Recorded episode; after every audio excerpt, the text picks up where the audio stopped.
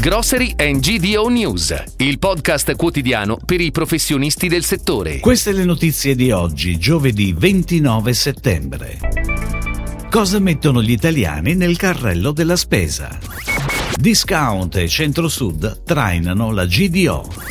UE stoppa l'importazione di alimenti con residui pesticidi nocivi per api. Assomela la proposta europea sui fitofarmaci è inadeguata e debole. Il gruppo Allegra protagonista a Fruit Attraction 2022.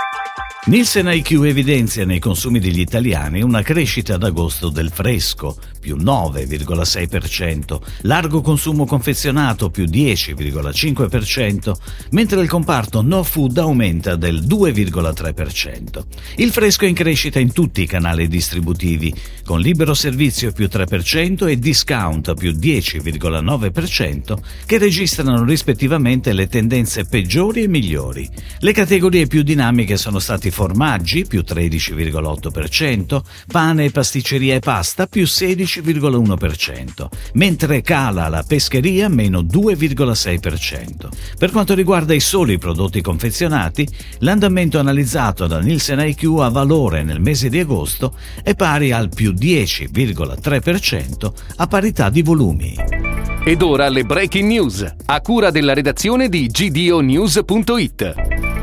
Analizzando i dati delle vendite nella GDO nei primi sette mesi del 2022, si nota che ancora una volta il Sud Italia è il territorio che sta performando meglio, più 5,1%, mentre il dato nazionale si ferma a più 4,1%. Nelle aree 3 e 4, ovvero quelle che stanno maggiormente crescendo, i freschi e il grocery sono in decisa crescita. Stesso discorso per il Sud, dove si registra una leggera prevalenza della crescita dell'area dei freschi rispetto a quella del del grocery.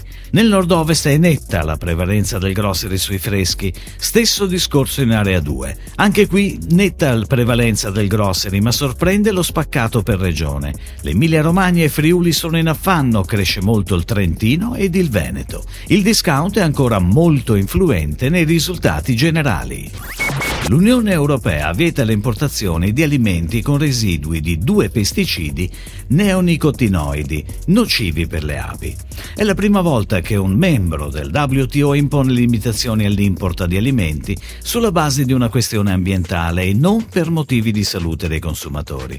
Secondo il regolamento approvato dagli Stati membri, per queste sostanze si applicheranno limiti massimi di residui al livello più basso misurabile, non solo sui prodotti alimentari alimentari made in UE, ma anche su quelli importati. Dieci grandi partner commerciali, dal Giappone agli Stati Uniti, dal Brasile al Sudafrica, hanno pubblicamente bocciato l'iniziativa.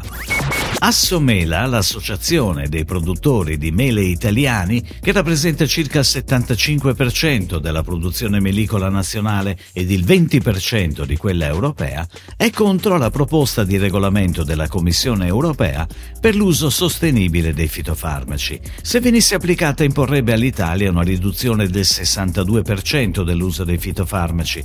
Per Assomela la proposta è inadeguata e debole in particolare per la mancanza di adeguati studi di impatto da parte delle autorità europee, che non hanno considerato i possibili effetti sulle aziende conseguenti all'applicazione delle strategie.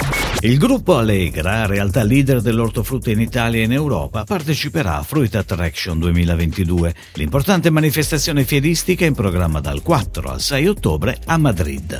Le tre aziende del gruppo, Allegra, Brio e Valfrutta Fresco, saranno presenti all'interno dell'area collettiva allestita da CSO Italy. Per il gruppo Allegra i mercati esteri rappresentano circa il 50% del volume di affari complessivo. Si chiude così la puntata odierna di Grocery and GDO News, il podcast quotidiano per i professionisti del settore. Per tutti gli approfondimenti vai su gdonews.it.